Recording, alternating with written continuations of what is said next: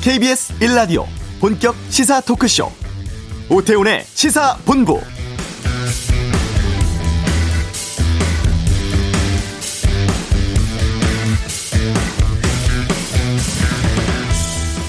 어제 국회에서는 전해철 행정안전부, 권덕철 보건복지부 장관 후보자에 대한 인사청문회 있었습니다. 전해철 후보자에 대해선 내년 보궐선거에서 중립지킬 것이냐, 또 권덕철 후보자에 대해선 백신 대책에 대해서 집중적인 질문이 있었고, 오늘은 변창흠 국토교통부 장관 후보자 청문회 열리고 있습니다. 국민의힘 변 후보자의 구의역 김군 막말 논란, 또 지인 특혜 채용 의혹 등을 거론하면서 자진 사퇴 이끌어내기 위한 모양새인데요.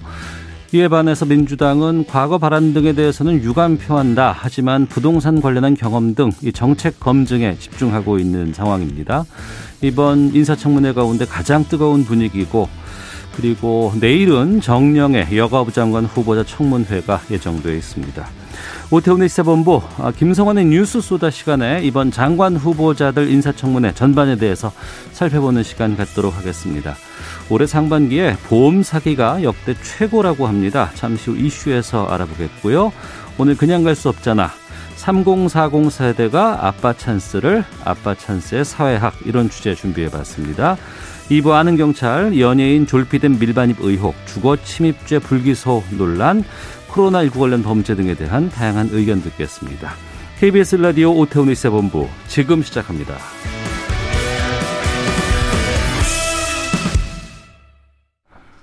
네, 올해 상반기에 적발된 보험 사기가 역대 최대 수준 기록했다고 하네요.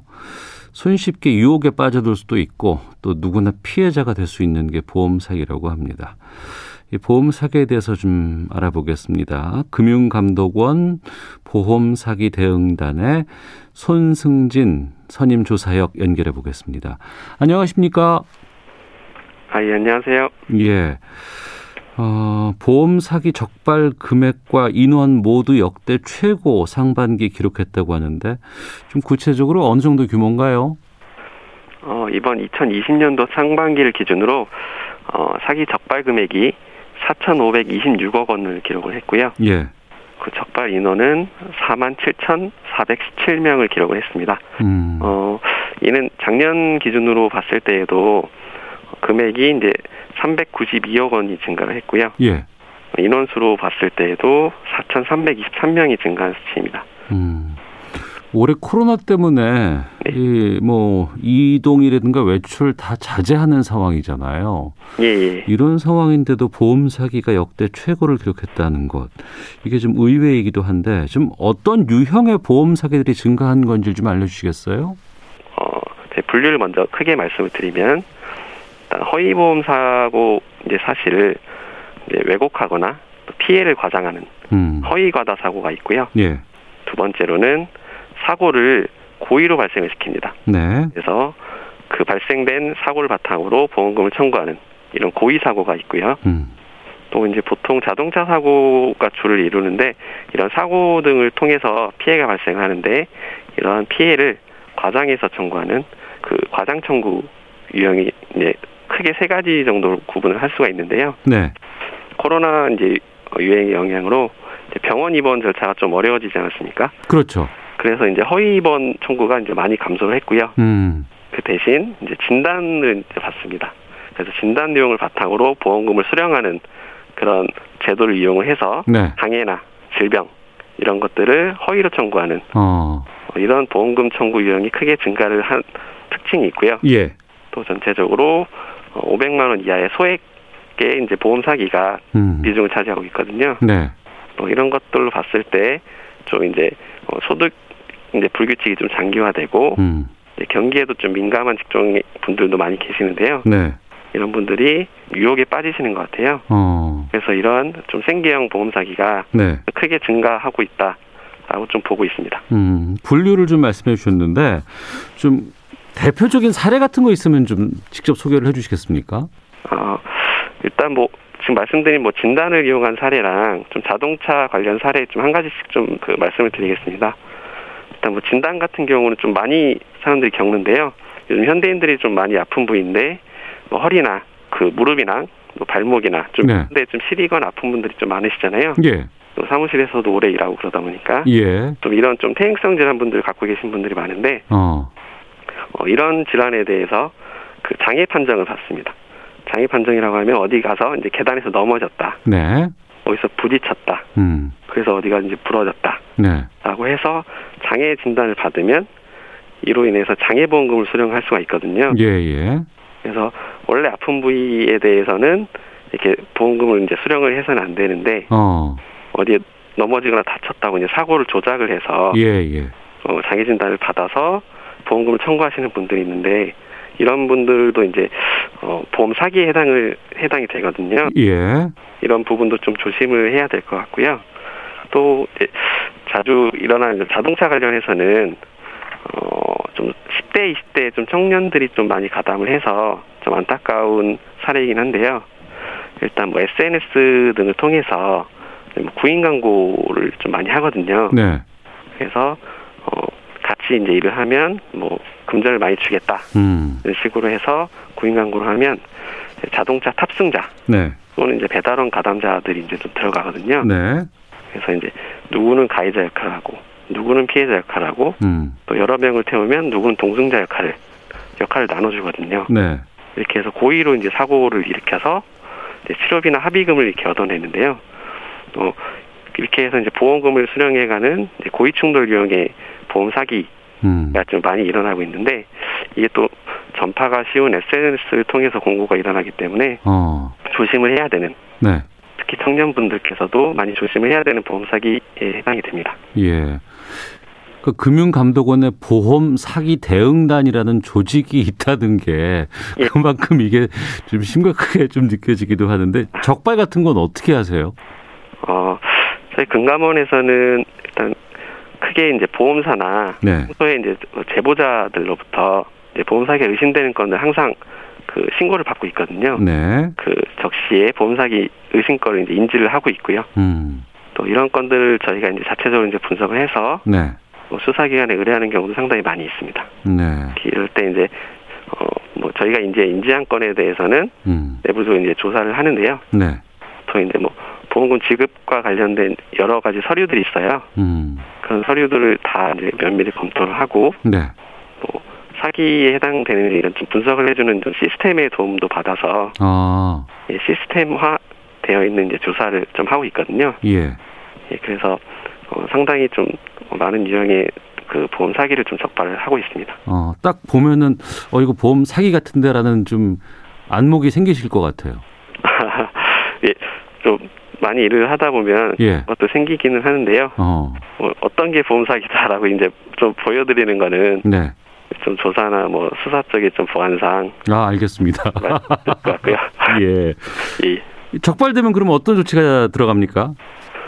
어, 이 적발이 되고 나면은 네. 형사 사건에 해당이 되거든요. 네. 그러다 보니까 이제 수사나 이제 기소 음. 혹은 이제 유죄 판결까지 받게 되면 이제 보험사기 특별법에 적용이 돼서 이제 최대 뭐 10년 이하 징역이나 뭐 예. 5천만 원 이하의 벌금형을 받을 수도 있습니다. 아, 그렇군요. 그러니까 범죄 유혹 때문에 스스로가 행하는 분들도 있을 것 같습니다만 특히 자동차 같은 경우에는 예, 예. 내가 보험 사기를 당하는 경우도 좀 생길 수 있지 않습니까? 아, 예, 맞습니다. 그럴 때는 어 이거 사고가 났지만 좀 이거 이상한데라고 느낄 때 이거 어떻게 하셔- 하면 되는지 뭐 신고 방법 같은 것도 좀 있으면 알려주세요. 어, 특히 뭐 자동차 같은 경우는 쌍방이 좀 그 사고가 나는 케이스이다 보니까 네, 일단은 운전자분께서도 가장 먼저 조심을 해야 될 거는 교통법규를 철저히 준수를 하셔야 됩니다. 예, 보통 이제 자동차 보험 사기는 교통법규를 좀 어기는 차량에 대해서 어, 이렇게 고의로 사고를 내는 경우가 상당히 많이 있거든요. 예, 예, 우선은 이렇게 방어 운전을 하시는 게 중요하고 예, 사고가 혹시라도 발생을 했으면 일단 보험 사기인지 아닌지 음, 현장에서 이 증거 확보나 이런 것까지 다 확보하기가 사실은 개별 분들이 이제 그 현장에서 하긴 좀 어렵거든요. 그렇죠, 예, 그러다 보니까 가능하면 어, 보험사 직원이나 예, 경찰의 도움을 요청을 해서 아, 보험 사기인 것 같다, 고의로 사고를 당한 것 같다, 예, 그리고 뭐 블랙박스도 있으니까 어, 검토해달라라고 예, 해서 좀 도움을 받으시는 게 중요하고요. 예, 그리고 또 보험 사기인 것 같은 건 좀 그 신고를 할 수 있는 제도가 있거든요. 예. 그래서 저희 금감원에서는 음. 보험 사기 신고 센터를 운영하고 있습니다. 예. 어, 일단 어, 전화나 인터넷을 통해서 할 수가 있고요. 음. 전화로 하실 때에는 국번 없이 1332번을 누르시고요. 예. 그러면 이제 저희 콜센터로 연결이 되고 음. 그다음에 4번 4번 음. 누르면 보험 사기 신고센터로 연결이 되거든요. 예, 예. 그래서 여기 연결하셔서 저희 상담원을 통해서 음. 보험 사기에 대한 뭐 인적 사항이나 네. 뭐 사고 어, 그 상황을 설명을 해주시면 저희가 접수를 해서 뭐 조사로까지 연결을 하고 있습니다. 알겠습니다. 1332번으로 예. 연락하시면 되겠습니다. 자, 말씀 여기 듣겠습니다. 고맙습니다. 아, 네, 감사합니다. 네, 금융감독원 보험사기대응단 손승진 선임조사역 연결해서 말씀 나눠봤고요. 이번에는 좀 대책 어떤 것들이 필요할지 좀 알아보겠습니다. 녹색소비자연대 전국협의회 윤영미 공동대표 연결하겠습니다. 안녕하십니까? 네, 안녕하세요. 예. 기사를 찾아보니까 2018년에도 역대 최고라고 나왔고 19년에도 역대 최고, 올해도 역대 최고가 나왔습니다. 왜 이렇게 역대 최고 계속 갱신하고 있는 거예요? 네, 최근 금융감독원이 올해 통계를 발표했는데요. 제가 자료를 살펴보니까 예. 올해 당반기에 적발된 보험 사기 사건에서는 보험 설계사나 의료인, 자동차 정비업자 등 관련 전문 종사자의 보험 사기는 줄어들었는데요. 반면에 네. 무직, 일용직, 요식업 종사자의 가담이 크게 늘었더라고요. 어. 네, 무직이나 일용직 노동자 그리고 요식업 종사자 이런 분들은 사실 코로나19의 대표적 피해자들이잖아요. 예.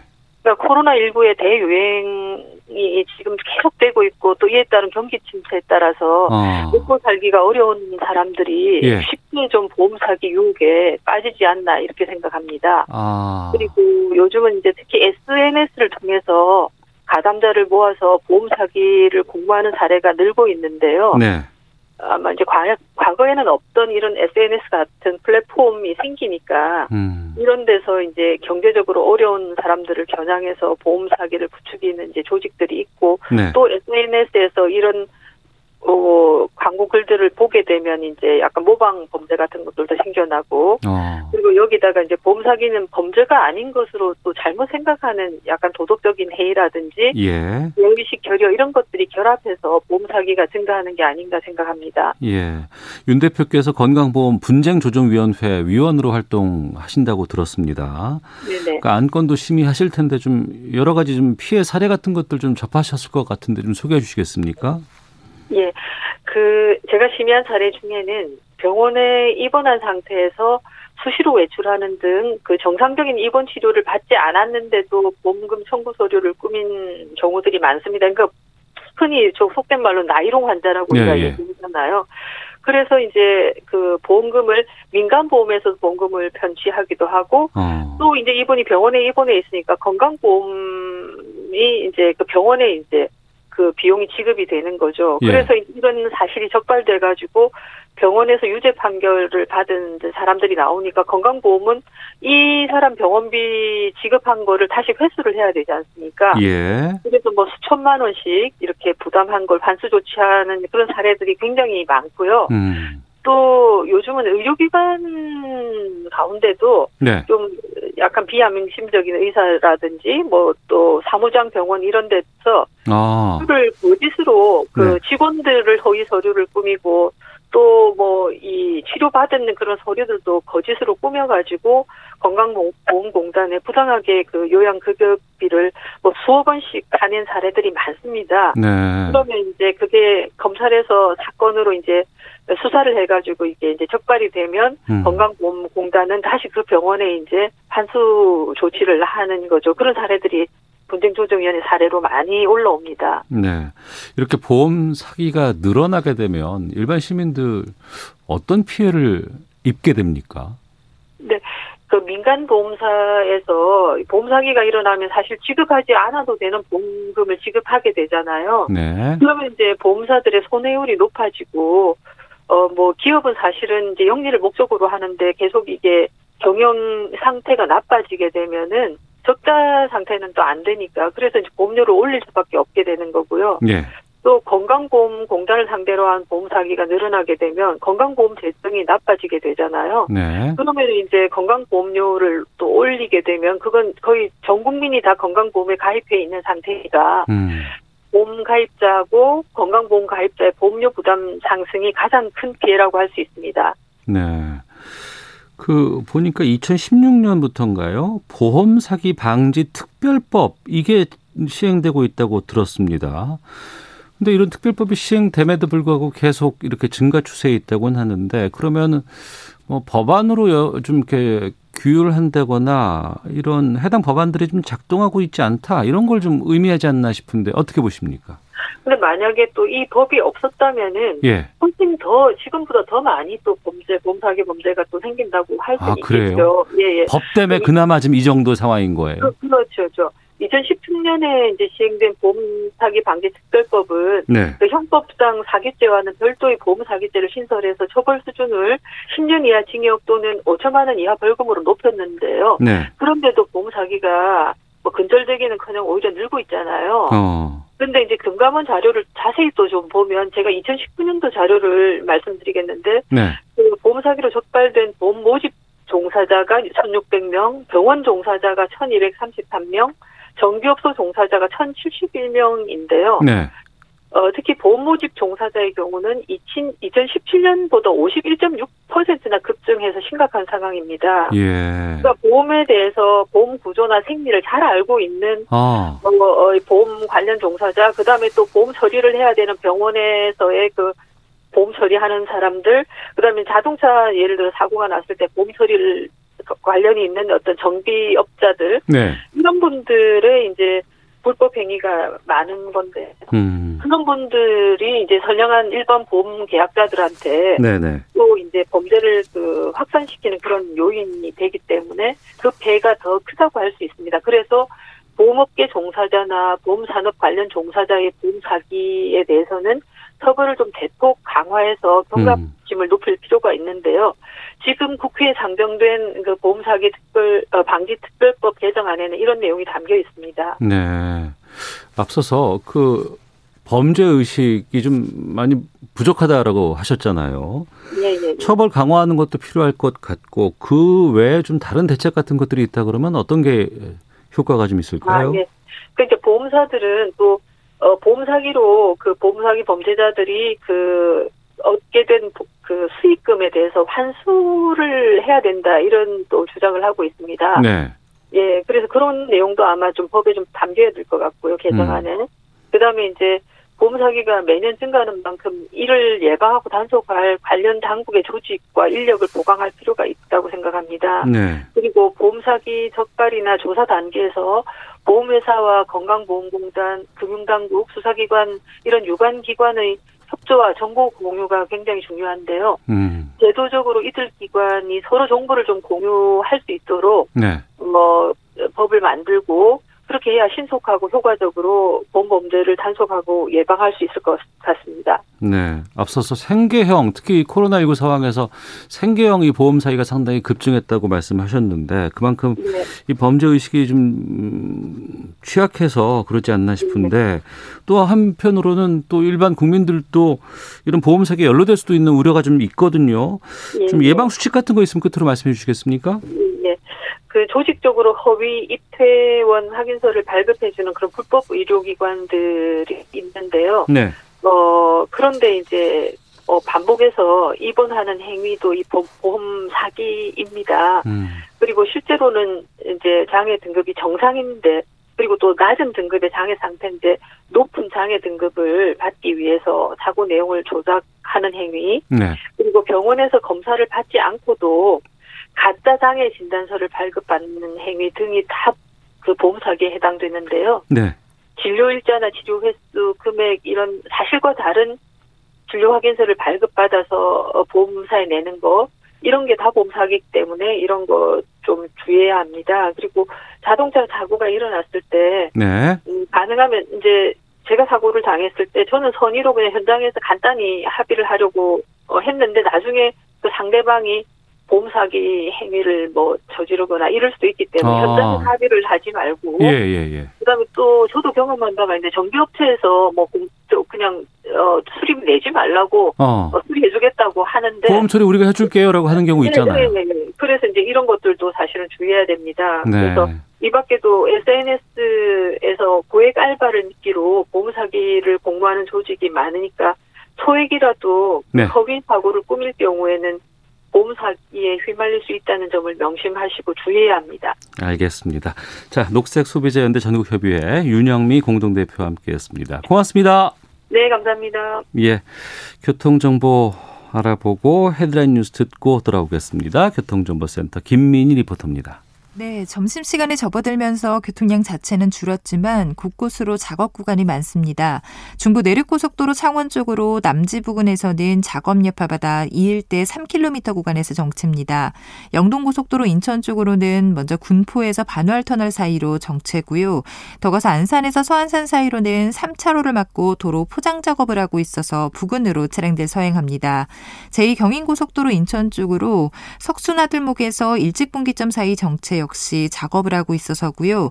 반대 성남 쪽으로는 남동 일대로 정체입니다. 수도권 제일순환고속도로 일산에서 판교 쪽으로는 김포요금소 일대로 작업 여파받아 정체입니다.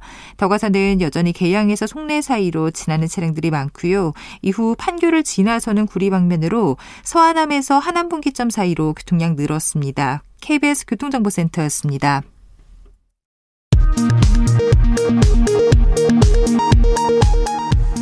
헤드라인 뉴스입니다. 민주당이 이번 임시국회까지 중대재해기업처벌법에 대한 입법 성과를 내겠다고 공언한 국민의힘 주호영 원내대표의 말을 환영한다며 야당과 논의를 시작하겠다고 밝혔습니다. 홍남기 경제부총리가 2023년까지 고용보험 가입 기준을 월 60시간 이상 근로자에서 일정 소득이 있는 근로자로 바꾸겠다고 말했습니다. 법무부가 사면 심사위원회를 열고 특별 사면 대상자를 선정했습니다. 이번 특별 사면에는 주로 생계형 사범이 들어갔으며 한명숙 전 국무총리와 이석기 전 통합진보당 의원 등은 사면 대상에서 빠진 것으로 알려졌습니다. 수도권의 지역 내 총생산 비중이 8년 만에 감소한 것으로 나타났습니다. 1인당 개인 소득이 가장 많은 곳은 서울이 3년째 1위로 집계됐습니다. 연말연시를 앞두고 카드 또는 연합장으로 위장하거나 연말정산 변경 안내 등의 제목을 달아 공공기관을 사칭한 랜섬웨어 주의보가 내려졌습니다. 지금까지 라디오 정보센터 조진주였습니다.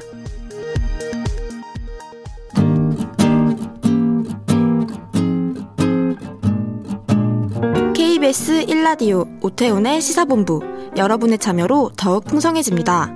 방송에 참여하고 싶으신 분은 문자 샵 9730번으로 의견 보내주세요. 짧은 문자는 50원, 긴 문자는 100원의 정보 이용료가 붙습니다. 애플리케이션 콩과 마이케이는 무료고요. 시사본부는 팟캐스트와 콩, KBS 홈페이지를 통해 언제나 다시 들으실 수 있습니다. 많은 참여 부탁드려요. 네, 그냥 지나칠 수 없는 이슈를 다뤄보는 그냥 갈 수 없잖아 시간입니다. 오늘 주제는 3040 세대도 아빠 찬스를 아빠 찬스의 사회학 이런 주제로 이정우 시사평론가와 함께합니다. 어서 오십시오. 네, 안녕하십니까? 예. 어제 하루 종일 포털 보니까 네, 네. 이 아빠 찬스라는 단어가 막 떠 있더라고요. 예, 예, 예, 예. KBS 뉴스에도 좀 그런 것들이 좀 보였는데 네. 보니까 어 지금 그 문재인 대통령 아들 문준용 씨 관련된 것도 이 아빠 찬스라는 게 이름이 들어가 있는 뉴스가 있고 예. 또 탈당한 국민의힘 의원이었죠 전복민 의원 이 뉴스에도 아빠 찬스라는 말이 붙어 있습니다. 네, 네. 이 논란들을 좀 정리해 볼까 하는데 먼저 문준용 씨는 왜 이 얘기가 나오는 겁니까? 네, 문준영 씨는 알려지다시피 그 설치 예술가, 비디오 아티스트 또는 시각 디자인 디자이너 뭐 네. 여러 가지 이름이지만 어쨌든 예술가입니다. 네. 그래서 창작을 해야 되고 음. 근데 이제 본인의 전시가 올해 기획된 게 세 개가 무산됐었나 그렇죠. 봐요. 코로나19 때문에 네, 코로나19로 인해서 그래서 예. 이러한 예술가들을 지원하는 어떤 프로그램이 있었습니다. 예. 서울시사나 서울문화재단이 음. 이런 예술가들을 특히 뭐 공연 음악가 뭐뭐 시각 예술가 뭐 다 포함해서 네. 각각 장르별로 코로나19 피해 긴급 예술 지원을 어, 뭐, 이렇게 공모를 했어요. 네. 그래서 어, 이 지금 문준용 씨가 거기에 에, 이 지원을 해서 음. 어, 지원금 1,400만 원을 수령했다는 게 일단 어, 밝혀졌는데 네. 이 문제는 뭐냐면은 이제 이 해당 혜택이 코로나19 국면으로 생활고에 시달리거나 음. 네. 창작 활동이 불가능해져서 경제적 어려움을 겪는 예술가들을 돕는 취지로 진행되었는데 예. 그 지원금을 과연 대통령 아들이 받, 받는 것이 적절했느냐 어. 이게 일단 논란의 핵심인 것 같아요. 예. 어, 액수를 봤더니 그 이제 281명 이 시각 디자인 부분만 음. 281명 지원자가인데 46명에게 지급이 됐고 그 중에 36명에게 최고 1,400만 원, 예. 그다음에 나머지 10명에게 최저 600만 원 정도의 그 지원금이 이제 갔는데요. 네. 어, 문조, 응, 어, 저 문준혁 씨는 이제 4월에 계획된 전시가 취소돼서 손해가 네. 아, 컸기 때문에 지원금을 신청했다고 하는데 네. 이에 대해서 이제 야당 같은 경우는 어, 이 진짜 절박한 예술가들을 위해서 신청을 안 하면 어땠으냐 네. 또는 다른 사람에게 양보하는 게 정상이다 등등의 음. 비판을 쏟아냈습니다. 네. 전복민 의원은 어떻습니까?